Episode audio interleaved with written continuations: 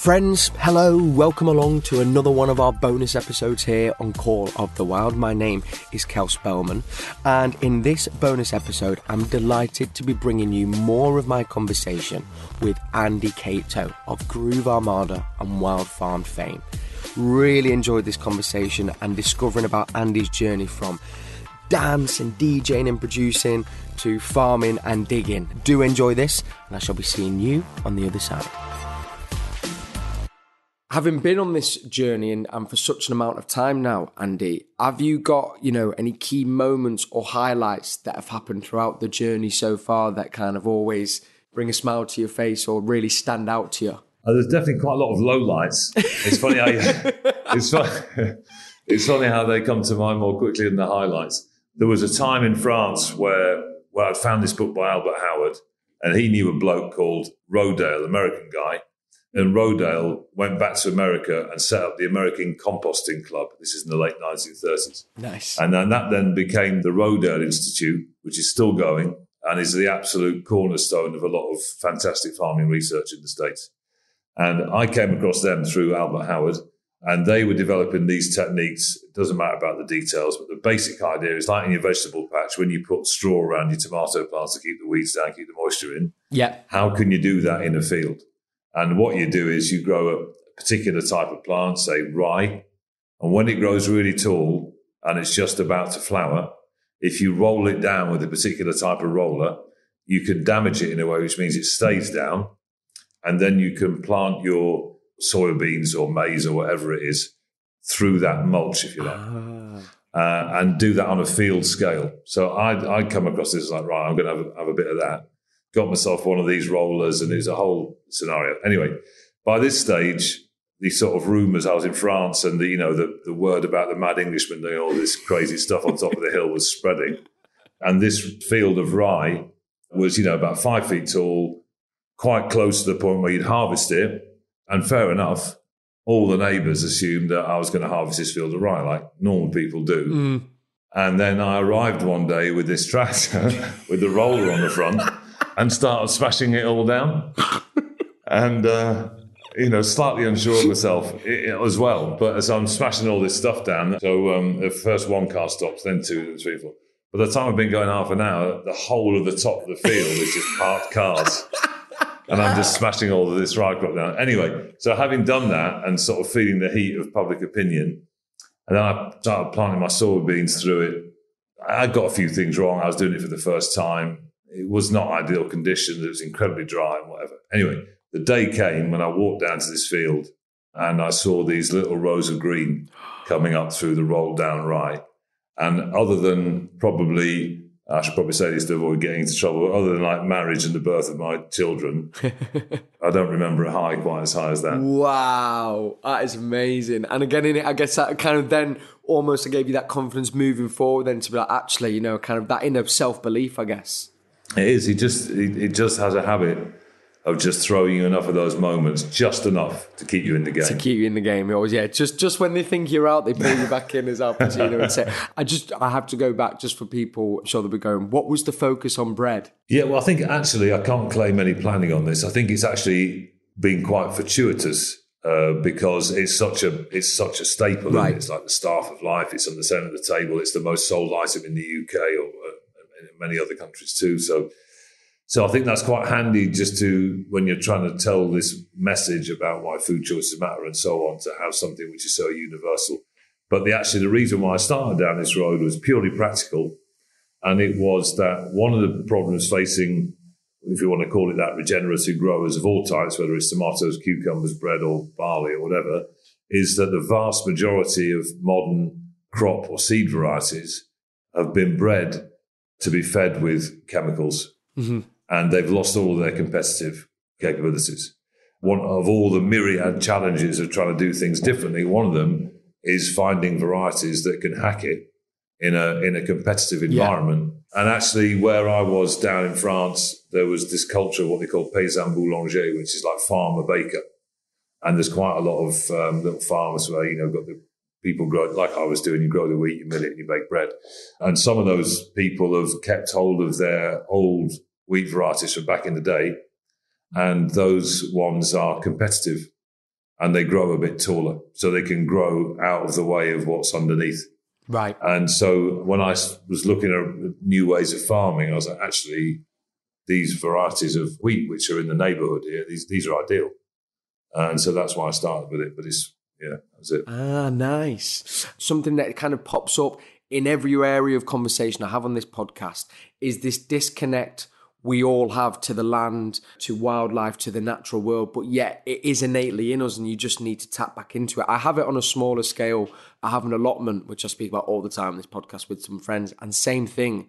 I'd say to one mate, say, just come down and spend an afternoon with us. And like, no, I can't, boring, you know, they have that stigma. And the minute that they spend even an hour on there, you just see them suddenly, you know, their, their, their spirits are lifted and you can see that little smile on the face. And I do firmly believe that and I'll always challenge anyone that says, no, it's not in me. I go, well, we are it and it is also, it's in you. You just mm. haven't had a chance to open it up. And I guess you've actually got a space now where people are able to do that. And do you see then it kind of have a ripple effect afterwards where then they almost, it kind of starts them on their own journey in a way? I think what happens often, and hopefully Wild Farm can help sort of provide one of the solutions to this, is that people will come and they go like, oh Christ, yeah, I don't know anything about this and this is fascinating. And then, you know, some people like the drummer in Groove Armada, you know, he's got a massive allotment now and he's like in, you know, full, full, yeah. fully in.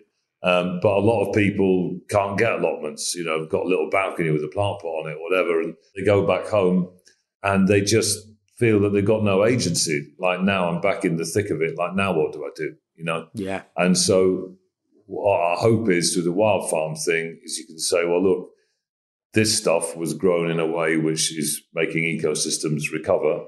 So if you can afford to pay 5p more for your pizza and get this one rather than that one, you're having a direct impact on the yeah, landscape. Yeah. Um, it's interesting because it's not agriculture really, it's the methods and the systems in place and the way that we do it that is the problem.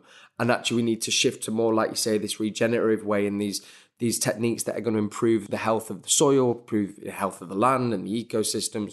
But I wondered why isn't that being adopted when you've got these success stories? Uh, I mean, it's a very good question, you know, because we, we think that we live in a in a super connected world, whereas actually meaningful exchange of practical information and applying it seems to be an all time low as far as I can see. Yeah, and it, it's and it's quite an odd situation, but you know, when we, we're speaking to a lot of farmers all the time who, who are interested in coming on board, I don't think we should underestimate the things that are restraining farmers from changing. One of them is is cultural. So, in other words, this is what we've done. This is what the generation before did. This is what success looks like, and success is measured in how many tons per acre or per hectare that you produce. You know, a successful mm-hmm. field is a field in which you can see the wheat or the barley or the oats and not a single example of any other plant that's perceived to be like clean and successful and a good farmer. So there's all these cultural barriers to change. And there's also loads of financial barriers to change because farmers, like nurses or teachers or all the other important people in our society, have been squeezed and squeezed and squeezed by the system mm. to the point where they only carry on because they've got big heart. And if it were not for that, they would have stopped a long time ago, you know. And so a lot of people are incredibly indebted or they've got no room to get anything wrong. Yeah. And so if you go into that situation, say, well, actually, what we're going to do is we're going to overturn the last hundred years worth of working practices. I'm going to ask you to spend hundred grand on a machine over there and give it a whirl. Well, what would you do? You'd say, well, bollocks to that, wouldn't you? you know? So, yeah. Sit a bit, yeah. and so, um, and so, you know, what we're trying to do with Wild Farm is like, organize things so people can share machinery or help people with grants from water companies because some of them have recognized that if people farm differently, they can save a fortune on their water courses because healthy soil holds on to more water than unhealthy soil and all this stuff. So try and pull all this together for people together with support and advice and everything that we can. And crucially, a fair price. Yes. And to, to get people to, to take that first step. I always kind of finish on this kind of question with a guest, and especially within this food space, which is a massive part of how we are going to solve this climate and biodiversity crisis.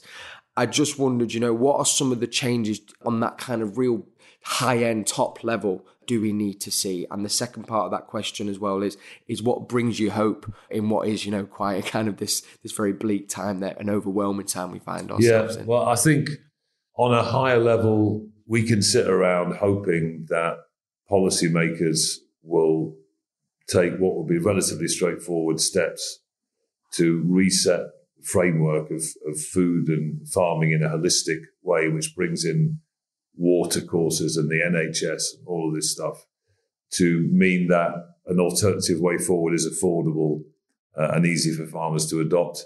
But I think that the, the change is going to start from you and I and people going into the supermarket people going into their high street chains and demanding better and being aware of this issue and taking time to be aware of this issue. And so that when they go and look at different products, they can make informed choices and try and get behind the people who are trying to make things better. And I think that's where the change is going to come from. And in terms of hope, I think hope really does spring eternal because I've seen it in France, soil which is so degraded that you can't find anything that moves in it, even if you break it down into its smallest portions and that come back and be black and crumbly and that lovely sweet smell that you get off good soil in a matter of two or three years, you know. So I think if we change to farming in a way where we basically use technology, we use all of our ingenuity to create an environment in which nature works, and that means creating a biodiverse environment, then, you know, the future's there for the taking.